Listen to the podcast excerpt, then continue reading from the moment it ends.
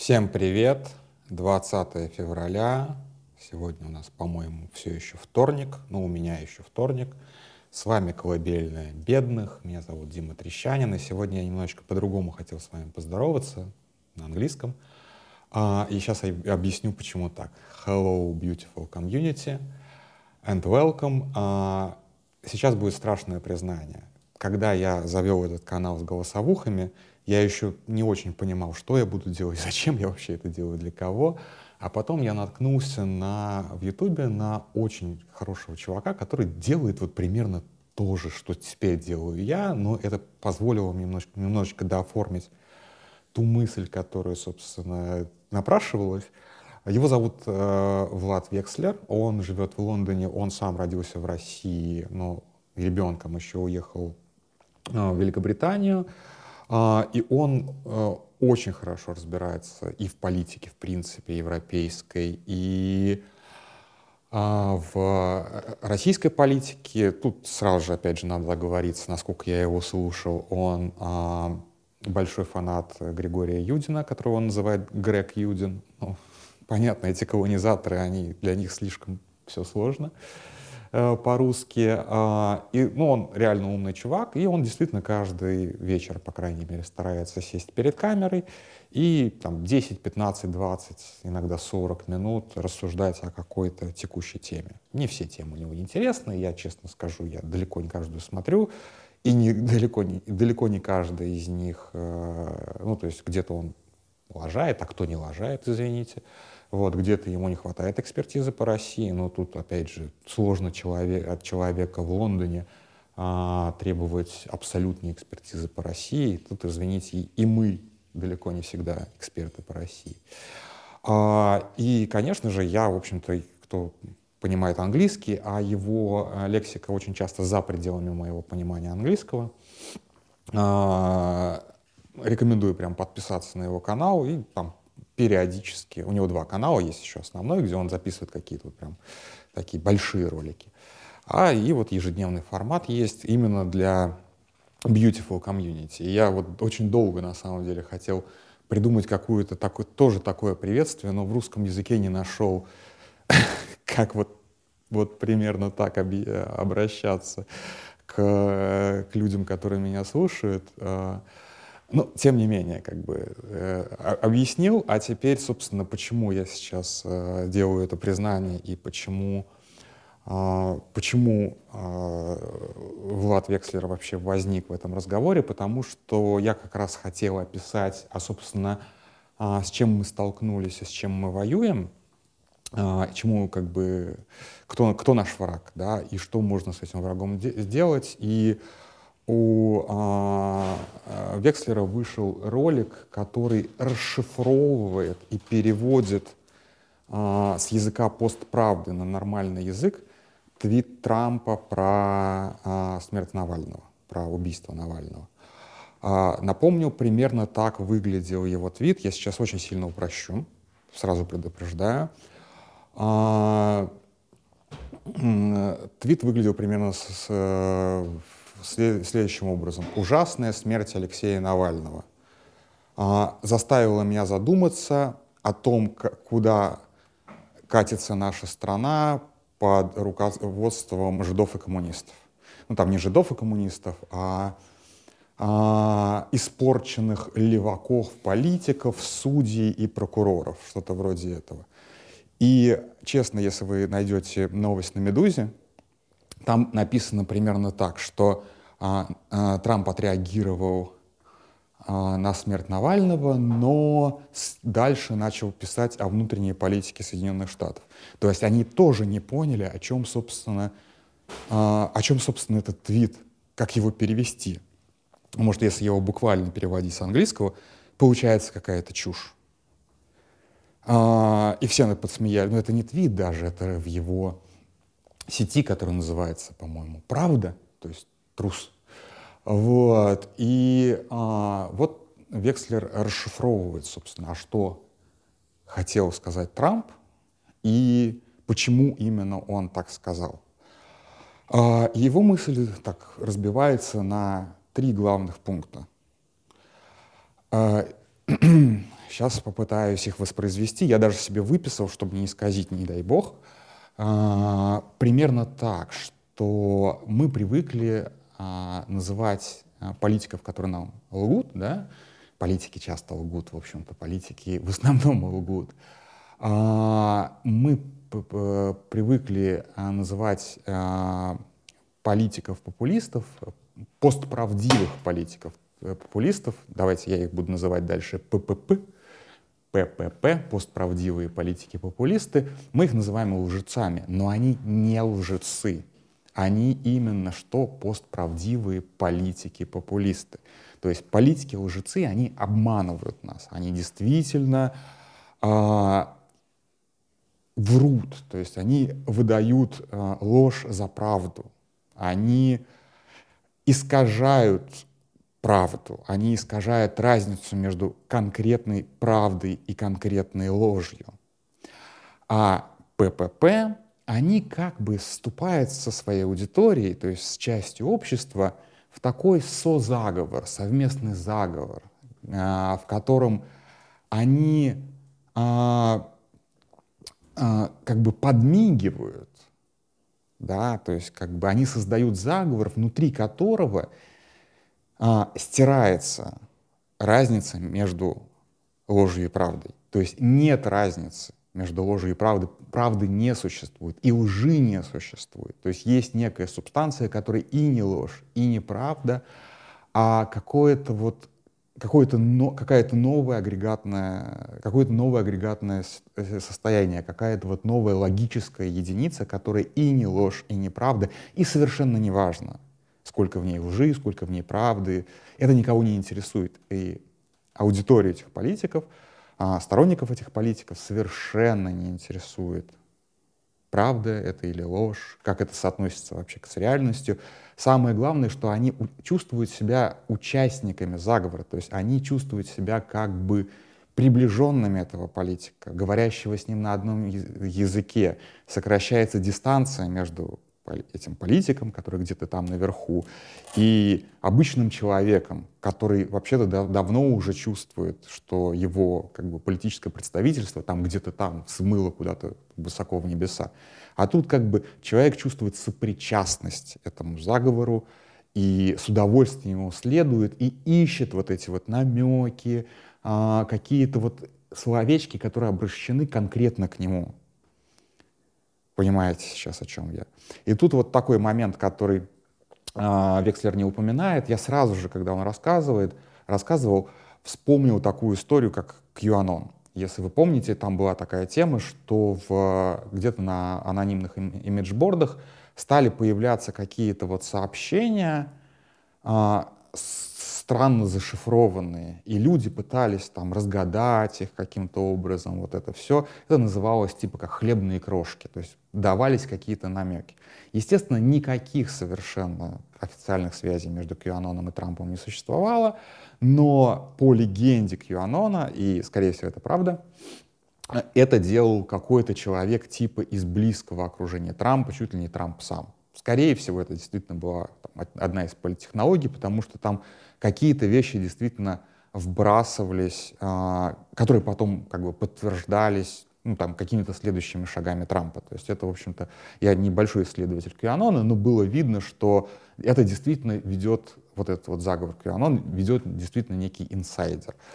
И люди вовлекались в этот заговор, чувствуя себя сопричастными этому процессу. То есть не какие-то там чиновники руководят государством, не какой-то там Госдеп, не какое-то там какие-то министерства, а вот мы, а, обитатели там, я не знаю, Форчана или еще чего-то, вот мы настоящая власть, потому что мы вовлечены в некий а, заговор, а, в некий заговор совместно с Трампом. Трамп пригласил нас в этот заговор. Мы в нем как бы... Мы, мы, он поделился с нами вот некой своей властью, потому что мы с ним разговариваем на одном языке.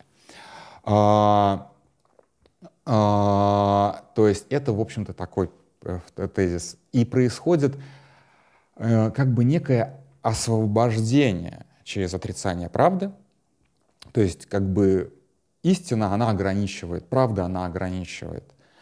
А отрицание, что истина вообще существует, оно освобождает людей. То есть вот мы внутри заговора, нам пофигу, существует какая-то правда, не существует никакой правды. Это совершенно иррелевантно. То есть это, в общем-то, а, м, такой, как бы, а, такая метода. Да? И а, это позволяет политикам, разговаривая на одном языке, а, делать а, некие противоречивые заявления, которые вот внешнему наблюдателю, человеку не вовлеченному в этот процесс, совершенно непонятно, что человек сказать хотел.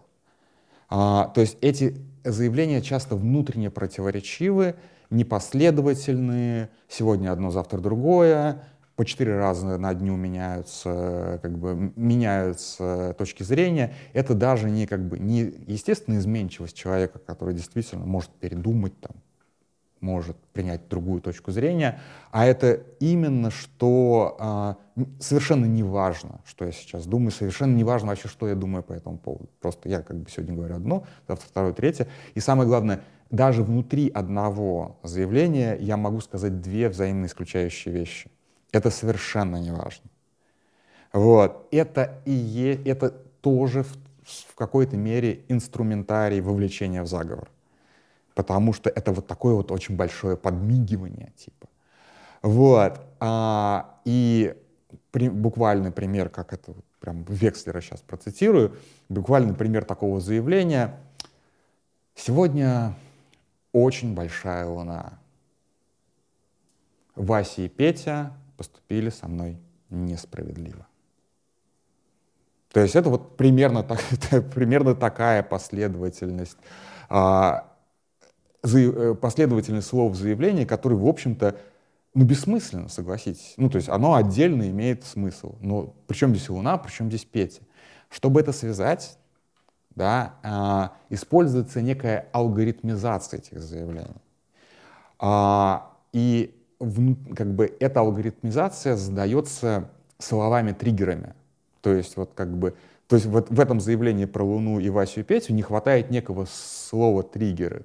Например, «А, сегодня очень большая Луна, а, и что заставляет меня думать, а, что леваки-коммунисты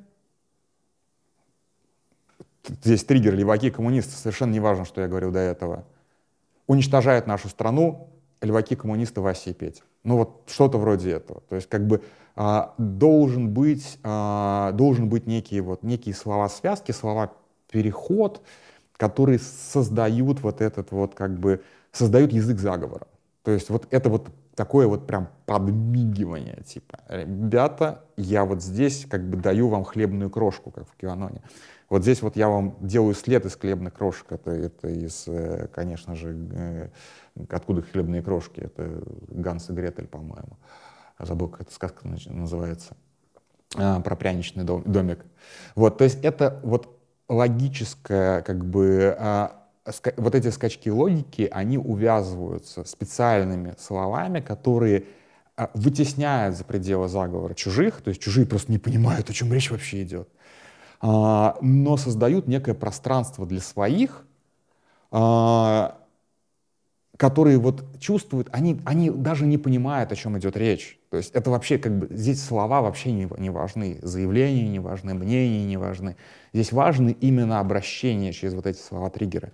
То есть по большому счету правда не существует, э, лжи не существует, э, проблемы не существует, ничего не существует. Есть вот эти вот слова, которые а, позволяет людям чувствовать свою сопричастность этому конкретному политику. А, и дальше там Влад рассуждает, когда это появилось, он не увязывает это, говорит, не надо увязывать это с конкретным эпизодом, но тем не менее вспоминает эпизод своего а, политического прошлого в 2002 году, как он ходил в какой-то офис к какому-то министру разговаривать о том, что давайте не будем участвовать в войне в Ираке, точнее, давайте не будем ее начинать, а ему в течение 20 минут сначала сказали, мы не должны э, позволить Ираку разработать ору оружие массового уничтожения, а следом а, сказали, мы не должны позволить э, Ираку дальше применять оружие массового уничтожения. И аналогичный вопрос, так мы должны остановить разработку или мы уже должны раз... остановить применение? Ему просто как бы сказали, как-то склеили эти две вещи. Вот, и это вот как бы на его памяти такое первое прям откровенное проявление такой вот именно постправды. Но как бы вот именно 2002 год и Ирак, он считает, что, ну, то есть вторжение в Ирак, он считает большой победой именно как бы дискурса постправды, но, а, собственно, сам дискурс существовал сильно до. Ну что ж ты делаешь? Это у меня здесь кошка немножечко барагозит, простите. Вот. Но, честно говоря, я не настолько глубоко в этой истории и не настолько готов там рассуждать про европейскую политику, американскую политику, постправду. А, но а, мы все это, собственно, видим, да, и мы видим, а, когда мы сталкиваемся, условно говоря, с людьми, которые верят Путину, да, а такие люди есть, их достаточно приличное количество, они же так тебе и говорят, да ты не понимаешь, ты не видишь, вот, ты же не видишь этого. А что, а что ты не видишь, они тебе даже объяснить только не, может, не могут, потому что а, так талантливо связать, собственно, какие-то вот Луну и Васю и Петю — они толком-то не могут, и получается вот какая-то такая токсическая политология, да, и ты слушаешь и думаешь, что за, блин, бред. Но когда так разговаривает политик, он разговаривает не с, со всей аудиторией, ему не нужна вся аудитория. Ему нужно, э, нужно какое-то количество, ну, как бы, ну, верующих. Это даже не верующие. Верующие, как бы, немножечко здесь пассивная, как бы, ну, их функция пассивная, безусловно, всегда их функция пассивная, но они себя чувствуют, в общем-то, активистами, потому что их, их взяли на борт, а нас не взяли. Более того, э, вероятно, даже какое-то вот некое сочувствие, сожаление э, к либерахам, потому что, ну вот, ну, вы ошибаетесь, вы, вы, как бы, вы ошибаетесь не потому, что вы э, как бы оппонируете, а вы ошибаетесь, потому что вот вас не взяли. Извините, вы остались за бортом нашего великолепного заговора, а, поэтому вы не поймете. Может быть, когда-нибудь до вас дойдет, почему, собственно, большая луна а, характеризует э, несправедливое отношение со стороны Васи и Пети. Но а, сейчас вы этого не понимаете, убогие, несчастные. Вот примерно так э, действуют э, политики постправды. Вот, как бы, тут я вот, как бы, заканчиваю э, с э, цитированием Векслера, потому что это вот как бы это его восприятие именно того, как это работает. Ну, в моем изложении, разумеется. Я надеюсь, что я плюс-минус нормально это передал. Э, очень советую все-таки самим посмотреть, потому что всегда есть как бы некое искажение, тем более, что с моим уровнем английского, извините, это достаточно сложно такие вещи передавать. А, а теперь про Путина, да, как бы, а почему здесь Путин? Вот тут я да, делаю такой логическую, так, логический разрыв. А, я, кстати, не считаю, что а, Путин политик постправды в, в чистом виде, потому что, конечно же, он скорее политик-лжец. А, и, ну, как бы обычный политик-лжец, политика старой, как бы старой школы, старого покроя, но, безусловно, а, у него есть как раз вот эти вот отсылки к а, постправде, причем они появились у него достаточно рано. Более того, он тоже, в принципе, как и Векслер, ссылается на то, что вот Запад нас обманул, да, и, и Запад действительно вел себя с точки зрения, он не обманул, он как бы использовал приемы постправды. А, это что касалось, разумеется, вторжения в Ирак, а, это касалось еще каких-то вещей, наверняка. То есть где-то Запад был именно что... А, и Путин оказался способным учеником.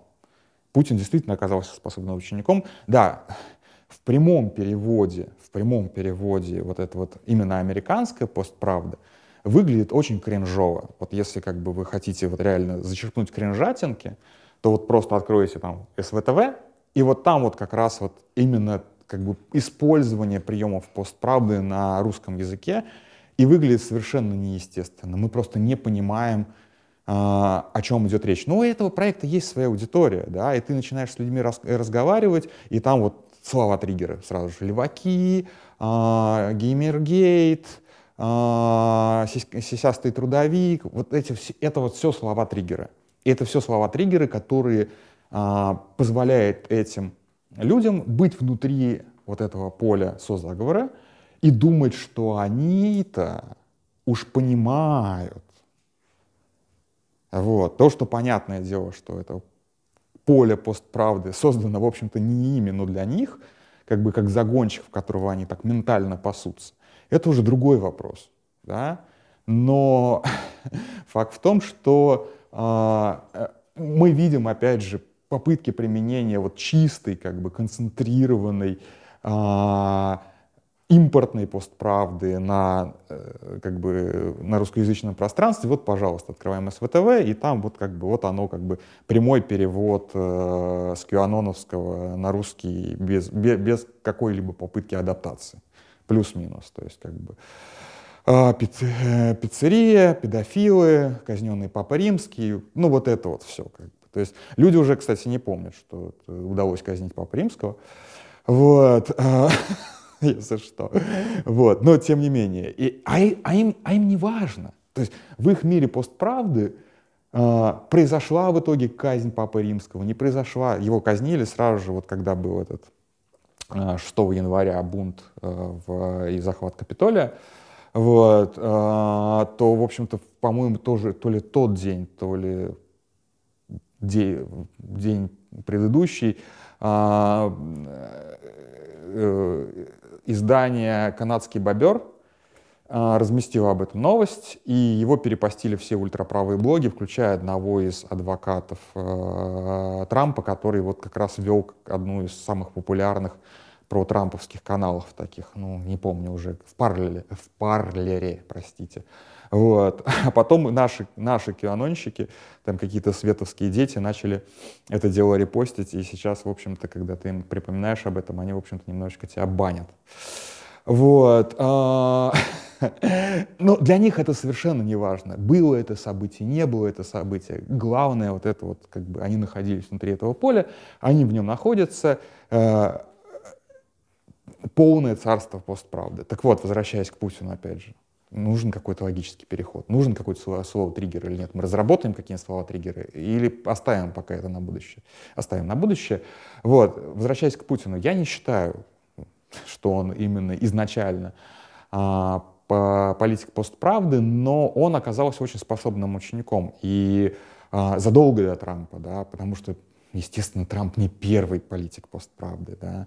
Вот, политиков-популистов постправдивых а, было прилично до него, просто у Трампа это получается наиболее органично, потому что он настоящий нарцисс, он действительно, как бы весь мир крутится вокруг него, то есть он нарцисс до степени солипсизма, и для, действительно, для солипсиста совершенно не, как бы для него органично отсутствие правды или лжи, потому что правда это то, что, как бы, что, что ему снится. Весь мир ему снится, поэтому, ну, знаете, когда вот вам снится плохой сон, и вы понимаете, что сон идет не туда, и вы начинаете просыпаться и корректируете э, течение сна.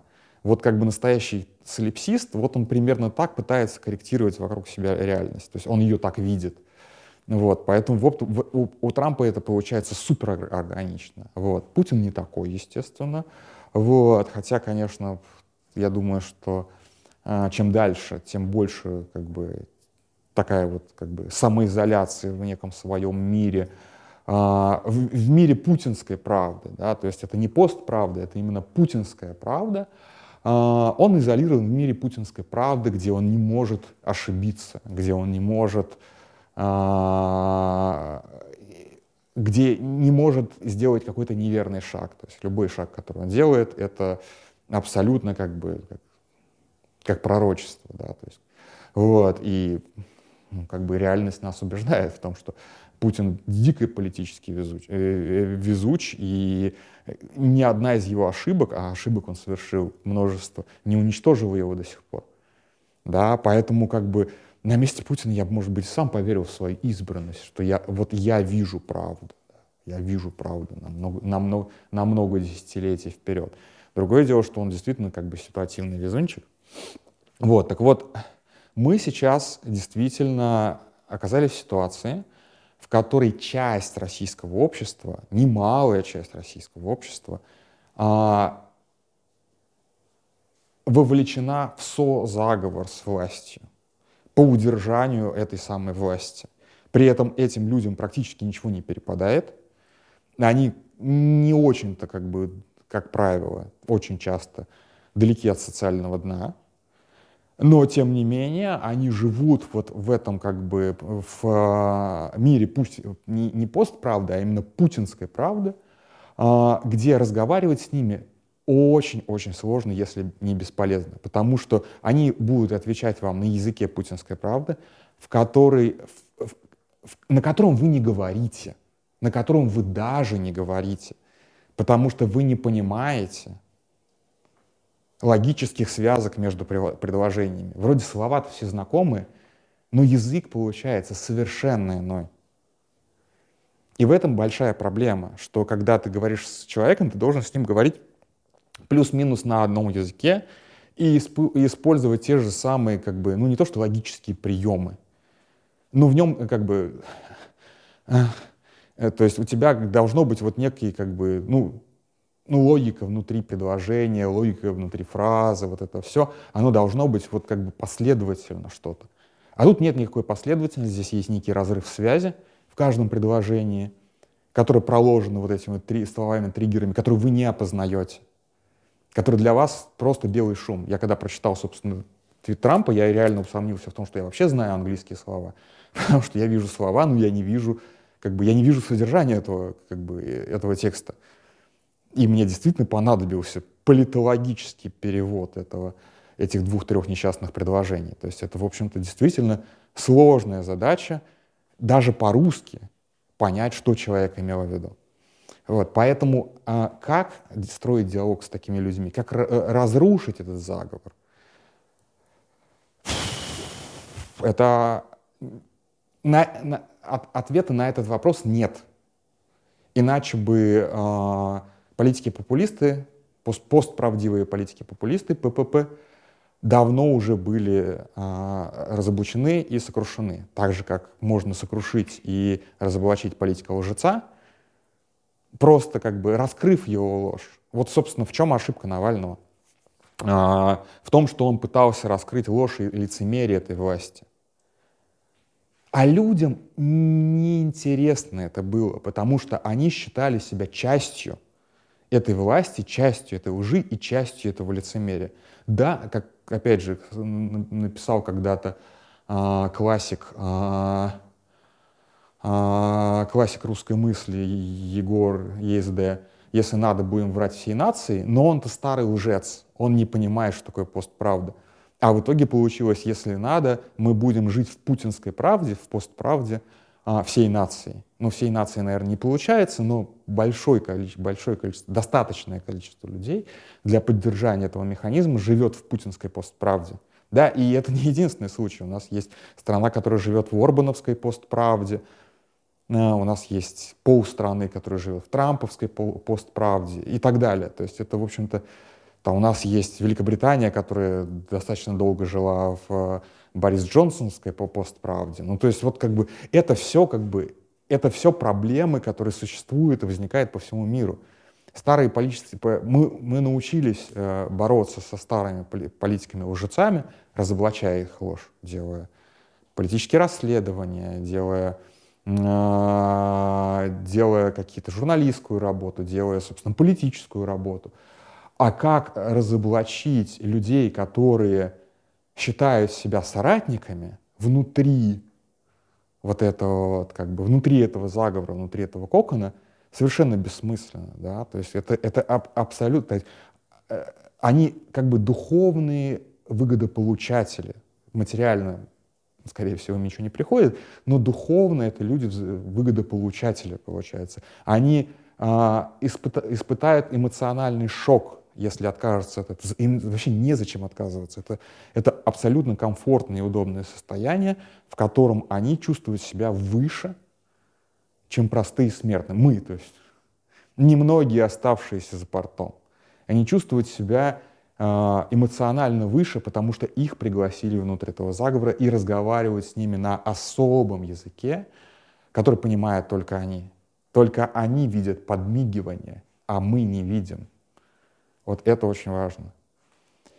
А, и, честно говоря, действительно ответа на это нет. Почему я, собственно, когда а, записывал голосовуху о а, треб, моих требованиях, ну, моих личных требованиях к политическому лидеру, э, лидерству очень прям упирал на то, что политик не должен лгать, политик должен быть честным. Дело в том, что политик-лжец, ну, то есть старой, форма, э, старой формации политика-лжец, он просто ничтожество, он автоматически сокрушаем политикам постправды. Потому что постправда — это на три ступеньки более высокая технология, чем простая ложь. А постправда относится к лжи примерно как, не знаю, там, дымовые сигналы к сотовой связи. То есть вот такое примерно расстояние технологическое. Потому что старая, как бы старая поговорка, что можно обманывать а, маленькое количество людей долго или большое количество людей, но а, короткий период, э, короткий период времени, с постправдой не работает. А, в режиме постправды люди заинтересованы и более того, сами готовы проду- продуцировать вот это вот, вот этот вот режим э, созаговора, потому что в нем комфортно. То есть как бы если Путин завтра перестанет врать или попытается уйти из власти, вот типа, ребята, я устал, я ухожу, в стиле Ельцина, вот, люди будут возмущены, их бросили, и как бы их лишили привычного наркотика. Отдай, отдайте нам это обратно. Мы хотим, да, I want to believe, мы хотим дальше, мы хотим дальше жить внутри кокона, в котором нет ни, ни правды, ни лжи, и что делает нашу жизнь гораздо проще. Мне кажется так. А, как можно разрушить это, как можно в принципе этому противостоять? Вот я еще раз вернусь к этому. А, это вопрос, который действительно стоит сейчас, наверное, перед всем миром, а, перед всеми людьми, которым постправда не нравится, кто не хочет жить в э, постправде. А, и, честно говоря, единственное как бы, копье, которое пробивает этот кокон, который я вижу, это а, чистая, беспримесная а, истина. То есть, когда ты действительно прямо говоришь людям, прямо ни в чем их не обманываешь, никогда не кормишь их а, ложными надеждами, никогда не, кор, не кормишь их фантастическими обещаниями, когда ты ведешь максимально честный разговор с максимально открытым лицом. Это создает своего, своего рода тоже заговор, да, потому, потому что это получается как бы заговор правды. Он отличается от заговора постправды только тем, что э, люди не, как бы, люди не выпадают в некое вымышленное пространство, а, и где вещи пока еще логически связаны друг с другом. И вещи логически связанные друг с другом, по идее, ну мне так кажется, я не знаю, может быть, по идее они должны быть эффективнее и лучше работать. Потому что действительно обманывать, ты можешь обманывать людей теперь уже бесконечно. Это даже не обман. Да? Э, постправда — это не обман. Ты можешь кормить постправдой людей бесконечно долго, бесконечно, как бы, неограниченное количество людей бесконечно долго. Но ты не можешь постправдой обмануть реальность. Потому что рано или поздно твоя постправда натолкнется на грубую реальность. То есть вот, например, постправда а, того, что украинский народ не существует, и он весь сейчас как бы развалится и пойдет на колени, разрушилась 24.02.2022. То есть вот такие вот столкновения с реальностью постправда все-таки пока не переживает, слава богу. А правда, правде ничего не будет, потому что правда и есть правда. То есть вот чистая, абсолютная, а, ни в коей мере, без малейшего лукавства правда, мне кажется, тяжелее, но сильнее, чем любой режим заговора, постправды и так далее, и так далее, и так далее, и так далее. А, есть второй путь, конечно же. Сделать свою постправду. Сделать свой заговор, а, в котором создать свой язык, а, непонятный непосвященному, а, масонские рукопожатия, перемигивания, вот эти вот все, да, то есть вовлечь в это гигантское количество людей и перешибить своей постправдой их постправду. То есть, условно говоря, ну это примерно плюс-минус то, что действительно пытался, наверное, сделать Валерий Соловей, когда говорил о том, что... То есть он пытался создать постправду, в которой Путин уже умер. Это интересный эксперимент, безусловно. Жаль хуйня. Вот. Была еще, было еще несколько попыток, э, как мне кажется, создать постправду. Это, конечно же, Мальцев с его «Не ждем, а готовимся».